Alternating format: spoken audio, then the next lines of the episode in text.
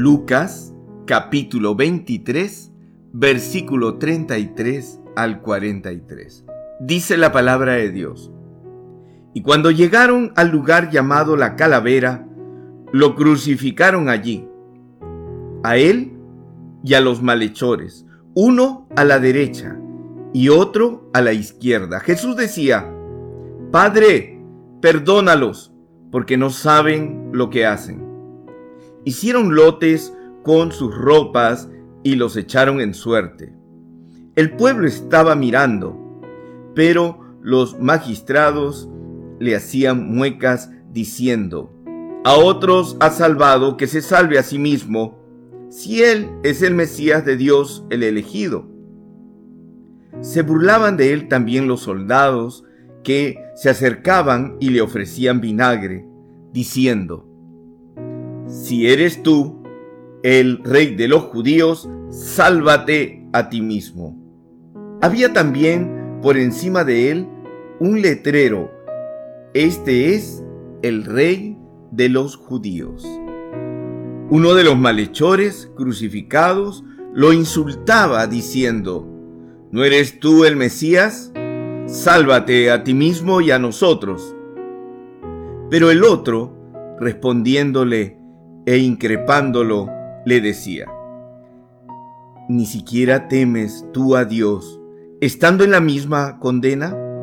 Nosotros, en verdad, lo estamos justamente, porque recibimos el justo pago de lo que hicimos. En cambio, éste no ha hecho nada malo. Y decía, Jesús, acuérdate de mí cuando llegues a tu reino. Jesús le dijo, en verdad te digo, hoy estarás conmigo en el paraíso. El momento de la cruz es el momento culmen donde Jesús se abandona en la voluntad del Padre.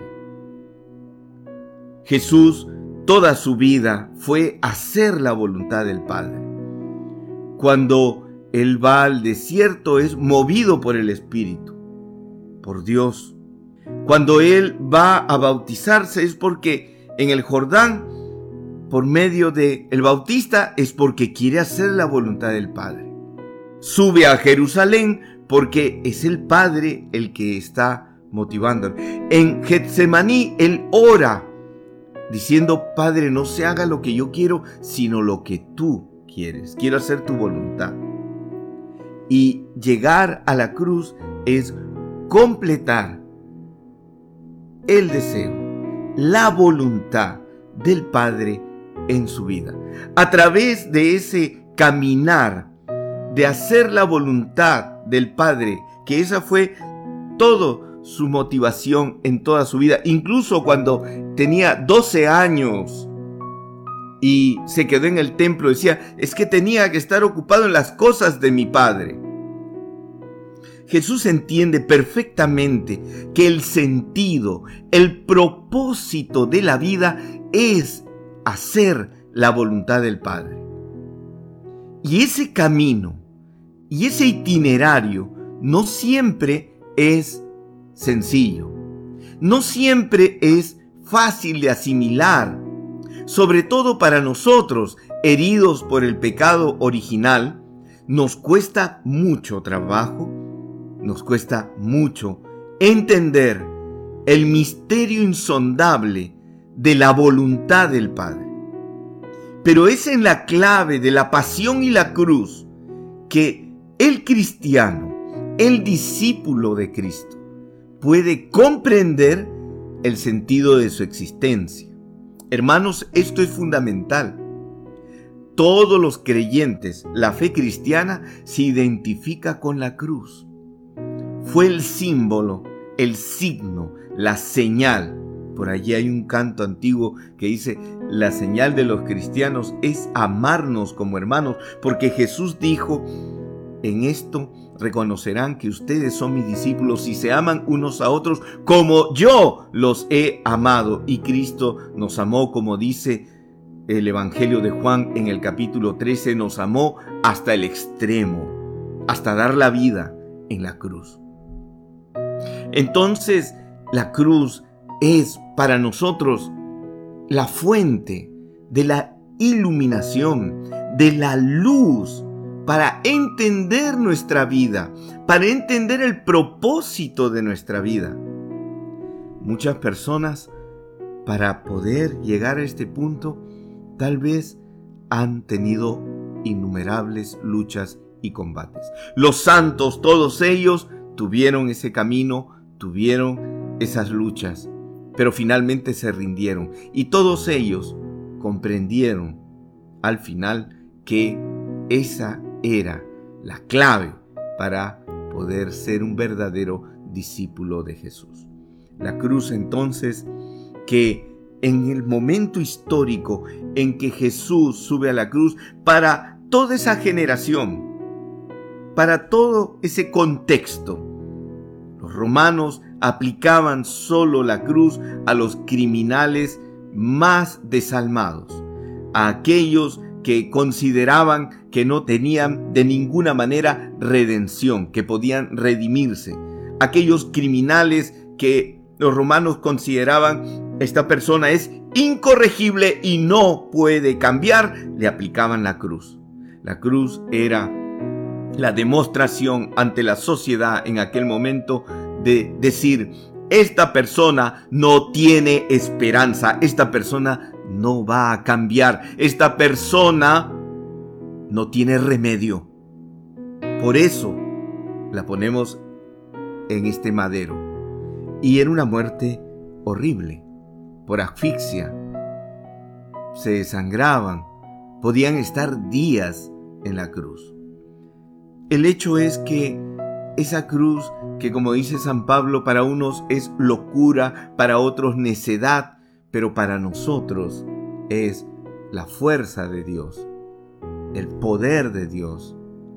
Pero no es el poder de las armas, no es el poder de la prepotencia, no es el poder que avasalla y humilla a los demás, es el poder del amor, es el poder de la misericordia, es el poder de la restauración, es el poder de la nueva oportunidad, es el poder que sana, que libera. Es el poder santo de Dios, a la manera de Dios. Mientras los seres humanos queremos demostraciones espectaculares, señales y cosas grandes para poder impactar, la sencillez, el misterio, del madero de la cruz es lo que nos habla. Y es lo que en este momento le habla a todo el mundo, a todos los que están escuchando y viendo este mensaje.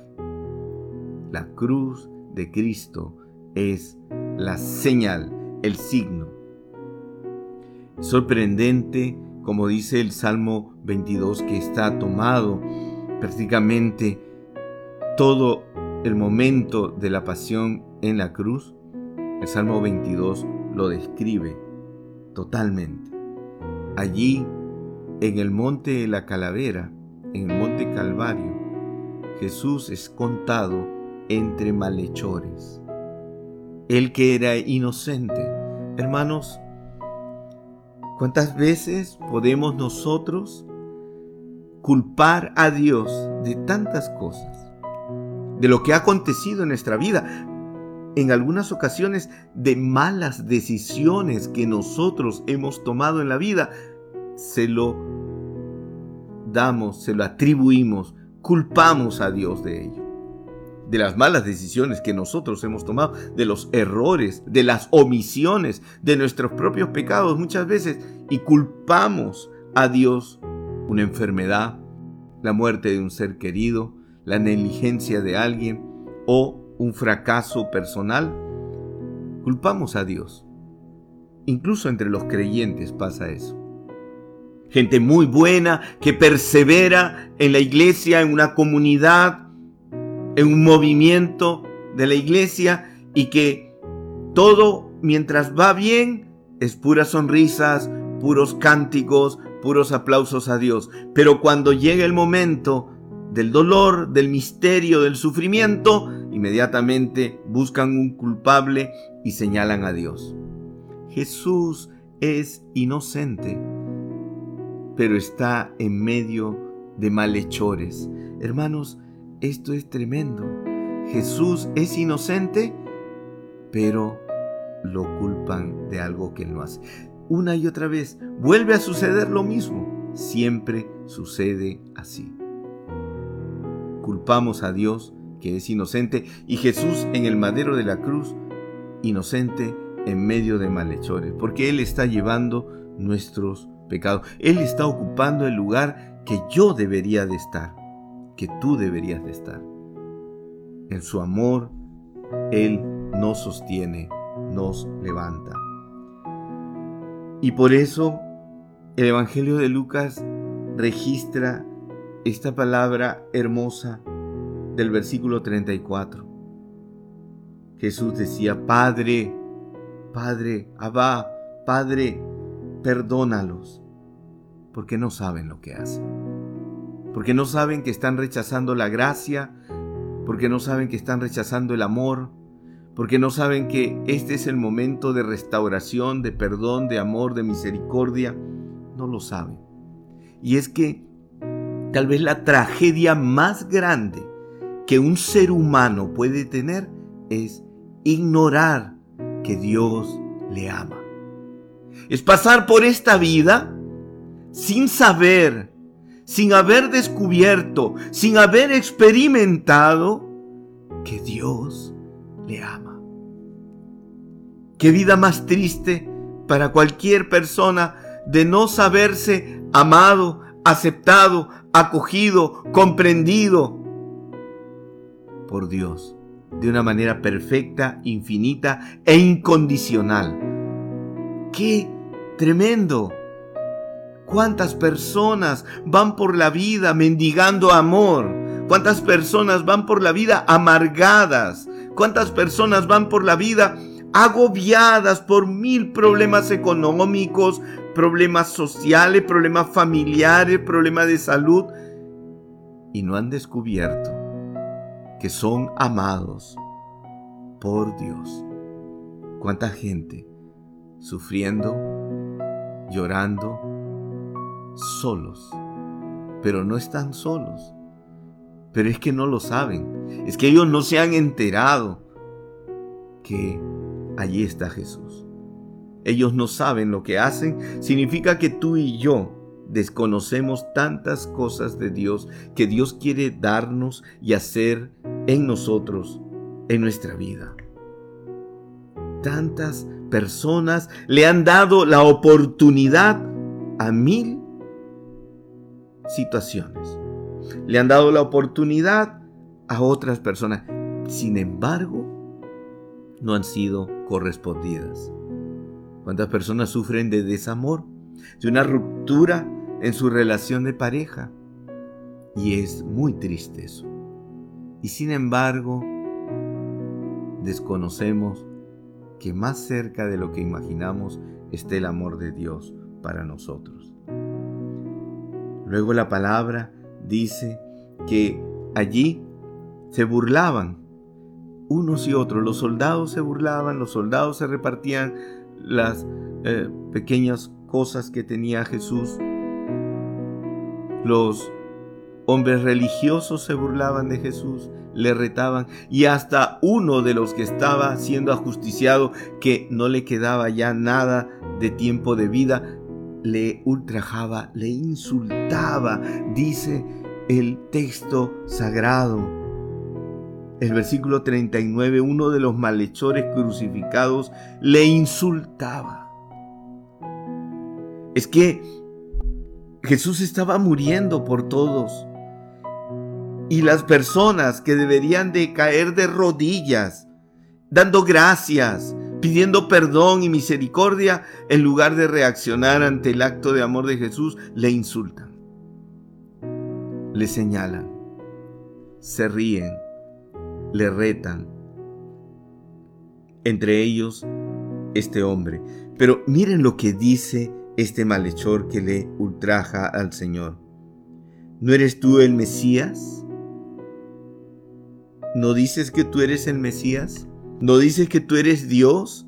¿No eres tú el que hacía milagros, el que caminaba y hacía milagros y sanaba enfermos? ¿Por qué no lo haces ahora conmigo? ¿Por qué no lo haces ahora para mí?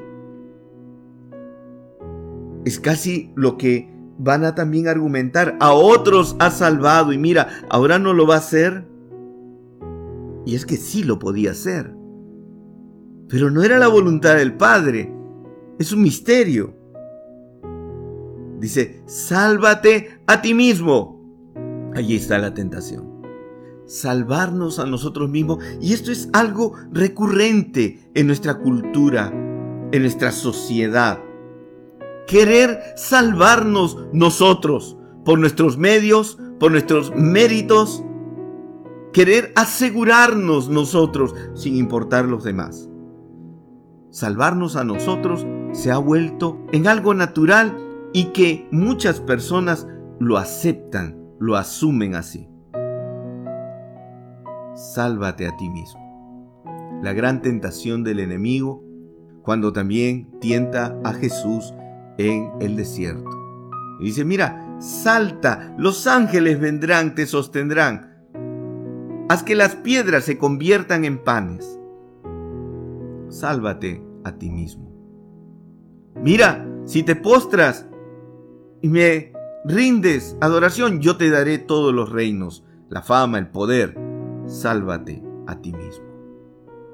La gran tentación que tenemos nosotros es querer salvarnos nosotros por nuestra cuenta, a nuestra manera, tratando de asegurarnos nosotros sin importar el prójimo, sin importar los demás. Muchas veces podemos vernos tentados a decir esto. Mira, con que nosotros estemos bien, no importa lo demás. Si mi familia y yo estamos bien, mis hijos están bien, lo demás no me interesa. Hemos cerrado el corazón. Hemos rechazado al prójimo. Sálvate a ti mismo y a nosotros. Haz algo. Qué duras esas palabras. Para alguien que está entregando su vida por amor, este hombre no ha entendido lo que es la cruz. Este hombre está luchando, no acepta la cruz, su propia cruz, no entiende. Su cruz tiene sentido al ver la cruz de Cristo, pero él no lo entiende. Él solo quiere librarse de ello. Él quiere salir de ello. No hay arrepentimiento. No hay arrepentimiento, no hay una mirada de conciencia, de evaluación y decir, me equivoqué, he pecado, estoy en la cruz aquí siendo crucificado porque soy un malhechor. No lo hay. Él solamente quiere salvarse. Quiere un acto mágico. No hay arrepentimiento. Se cierra su corazón. Pero esto dio lugar porque todo es providencia, todo es misericordia, hermanos. Cada palabra del Evangelio es una luz. Y aquí encontramos el sentido, la respuesta, la razón por la que este hombre ultraja al Maestro, a Jesús, y por qué el autor sagrado lo registra, porque esto no tendría sentido si no fuera con la respuesta del versículo 40. Y todos los ultrajes de los soldados y de los hombres religiosos que se burlan de Jesús tiene sentido en el versículo 40. Dice, pero el otro, respondiéndole e increpándolo, le decía, ¿ni siquiera temes tú a Dios estando en la misma condena? ¿No te das cuenta de tu situación? ¿No te das cuenta que se acaba el tiempo? ¿No te das cuenta que es un momento para poner las cosas en orden? ¿Para poner tu vida en orden? ¿No te das cuenta de ello? ¿No te das cuenta que tú estás allí en esa situación porque lo mereces? Nosotros, dice, en verdad lo estamos justamente porque recibimos el justo pago de lo que hicimos. este ladrón consciente no se justifica, no busca huir, asume, asume su condición. Dice, nosotros estamos aquí por las malas decisiones. Hemos llegado aquí por nosotros mismos, porque le dimos la espalda a nuestra conciencia, porque le dimos la espalda a las leyes de Dios, porque le dimos la espalda a las leyes civiles. Estamos aquí por eso. Y estamos recibiendo el justo pago. Es decir, lo que me está sucediendo es lo que me tiene que pasar. Porque me equivoqué, porque rechacé la gracia, porque rechacé el perdón, porque rechacé las oportunidades. De todo lo que hicimos, hermanos, con sinceridad, si pusiéramos en una balanza todo lo que hemos hecho en la vida, no en los últimos tiempos que tal vez nos hemos acercado a Dios, sino toda nuestra vida, la pusiéramos en una balanza, todo lo que hemos hecho, nuestro mal, nuestro pecado, nuestra indiferencia, nuestra dureza, nuestras palabras hirientes, nuestras acciones que han lastimado a otros, si pusiéramos en una balanza todas las injusticias que nosotros hemos cometido, si la pusiéramos, ¿ustedes creen que compensaría siquiera un poquito con lo que hemos hecho de bueno en los últimos tiempos? Si pusiéramos en una balanza, estaríamos debiéndolo todo. Estaríamos en déficit. Y esto es lo que tenemos que entender. Recuerden la parábola de aquel hombre que tenía una deuda inconmensurable, impagable, y que el rey le perdona. El Señor le dice, yo te perdono toda tu deuda, ya no me debes nada. Y este hombre, sin embargo, va y lo toma del cuello a otro que le debía una deuda menor. Y es que a veces no entendemos que la deuda que nosotros tenemos con Dios, con la vida, con el prójimo es inmensa. Es imposible que tú y yo pudiéramos, por nuestras fuerzas, por nuestros méritos, por nuestro buen comportamiento, podríamos compensar o poner en una balanza, equipararla, ¿no? Cada uno en su conciencia tiene que examinarse y mirar su interior. Perdón por lo que les voy a decir.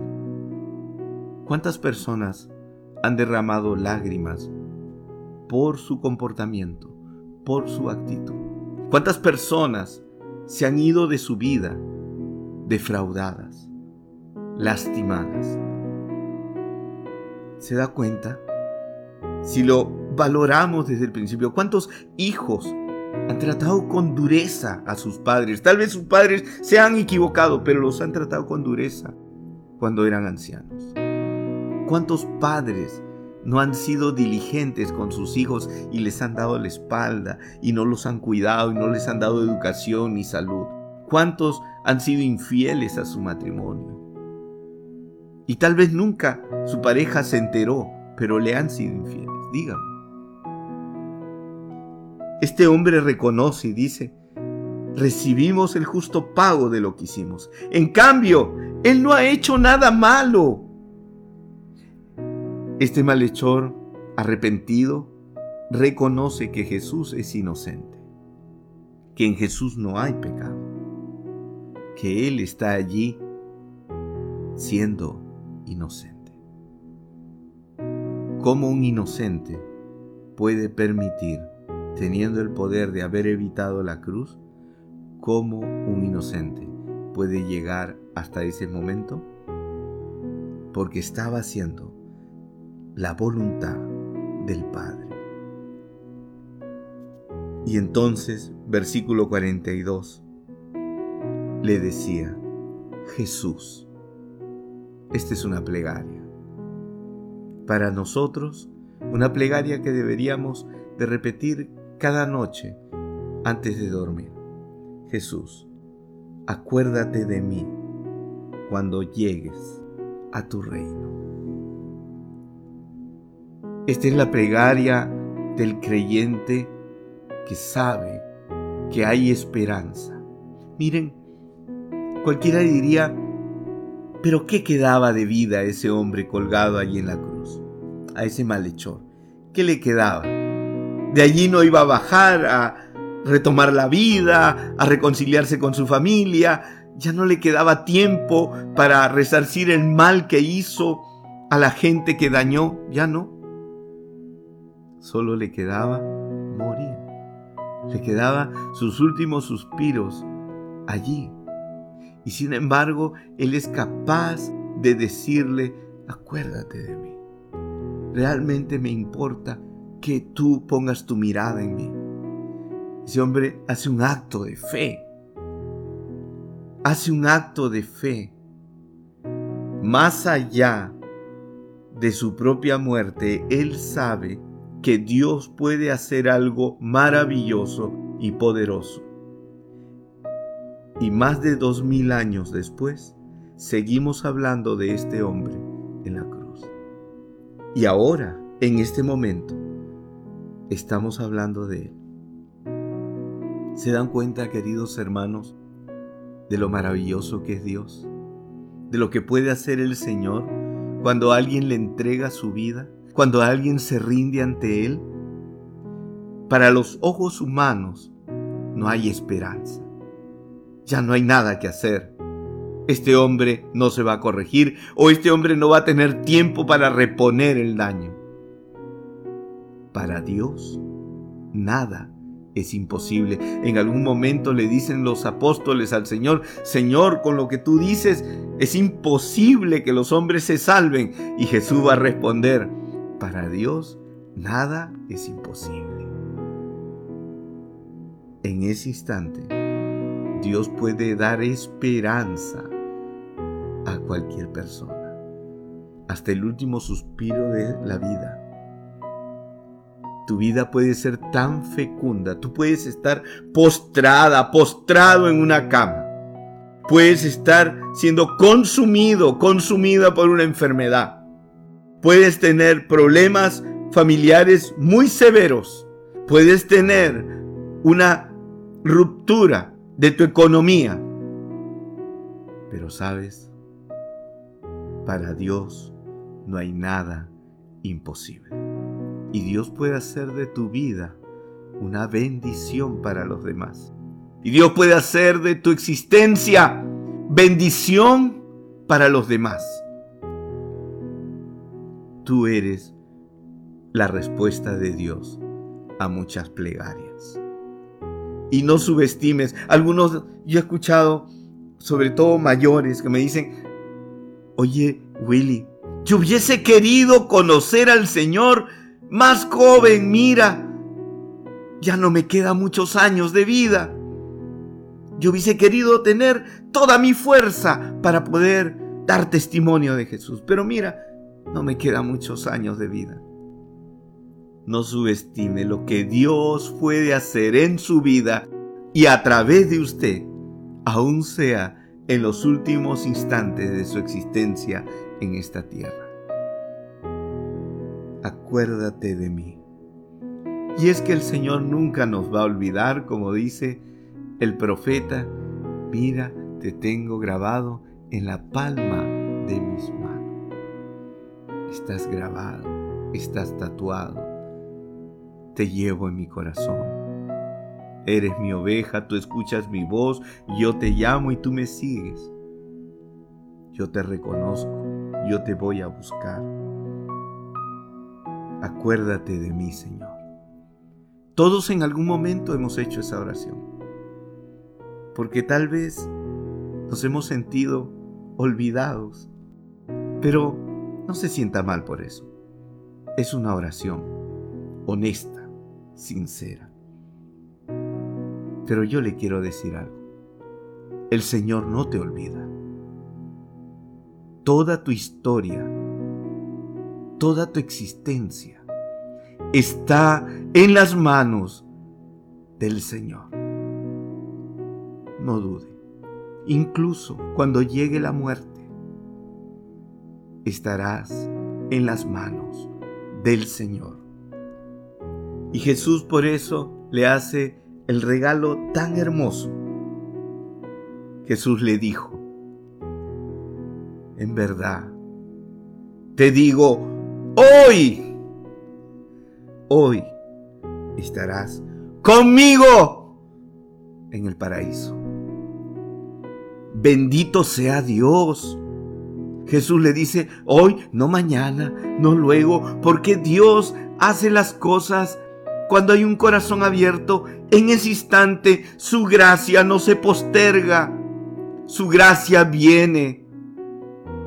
Ese borbotón de amor que brota de su corazón viene, arrasa con todas tus inseguridades, derriba tus murallas, tus autosuficiencias.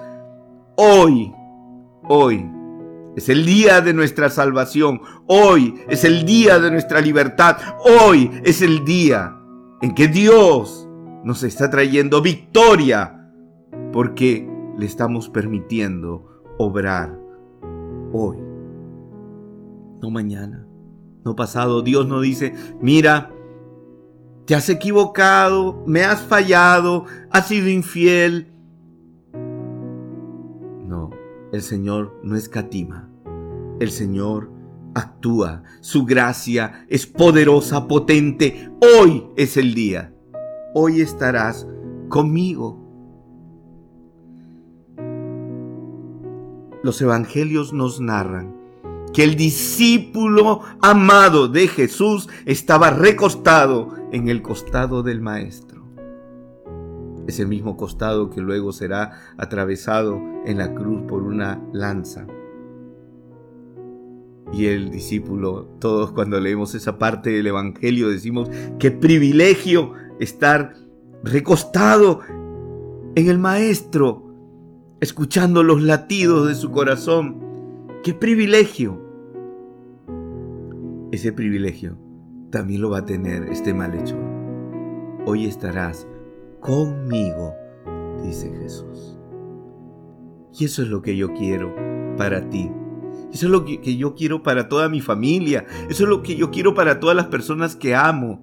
Eso es lo que quiero para ti que estás escuchando y viendo este mensaje. Eso es lo que quiero para ti. Jesús te promete estar con Él. Estarás conmigo. Y si Dios está con nosotros, ¿quién contra nosotros? Si Dios está de nuestro lado, entonces, ¿por qué tener miedo? Si Dios me sostiene de la mano, ¿por qué voy a dudar? ¿Por qué voy a vacilar? ¿Por qué voy a equivocarme de dirección? Tengo que seguir hacia adelante. Tal vez no entiendo lo que está pasando ahora. Tal vez me cuesta mucho trabajo. La pérdida de ese ser querido que ya partió, que lo extraño, claro. Pero el Señor dice, estarás conmigo. Señor, que me falte todo, pero que no me falte tu amor ni tu perdón. Me puedo quedar solo, me puedo quedar sin nadie a mi lado, pero no te vayas tú de mi vida. Que tu promesa se haga realidad. Yo quiero estar contigo, Señor, porque Jesús te dice, hoy estarás conmigo, pero ¿tú quieres estar con el Señor? ¿Tú quieres estar con Jesús? ¿Quieres caminar con Jesús? ¿Quieres seguir a Jesús? Será tu decisión. Y finalmente dice Jesús en este texto, estarás conmigo en el paraíso, en el paraíso. El regalo. ¿Se dan cuenta? Ese hombre merecía la condenación, como tú y yo también. Pero Jesús le regala el paraíso se robó el paraíso al final de su vida. Porque Dios ve más allá de nuestras limitaciones. Mire lo que dice la carta a los hebreos en el capítulo 4. Voy a leer desde el versículo 14. Hebreos 4, 14 y siguientes. Así pues, ya que tenemos un sumo sacerdote grande que ha atravesado el cielo, Jesús, Hijo de Dios, mantengamos firme la confesión de fe. No tenemos un sumo sacerdote incapaz de compadecerse de nuestras debilidades, sino que ha sido probado en todo como nosotros, menos en el pecado. Por eso, comparezcamos confiados ante el trono de la gracia para alcanzar misericordia y encontrar gracia para un auxilio oportuno. Hoy es el día. Hoy es el momento. Ha llegado la gran oportunidad. Acercarnos al trono de la gracia, de la misericordia, para recibir el perdón de Dios. Porque Dios viene en tu auxilio. Dios viene a rescatarte, a salvarte, a llenarte de amor. Viene a liberar la historia personal que tienes. Hoy es el día. Y depende de ti. Y por eso yo quiero invitarte para que abras tu corazón, le pidas al Señor, si tú quieres, que entre en tu vida. Y que puedas abrirte al amor, al perdón y a la misericordia de Dios.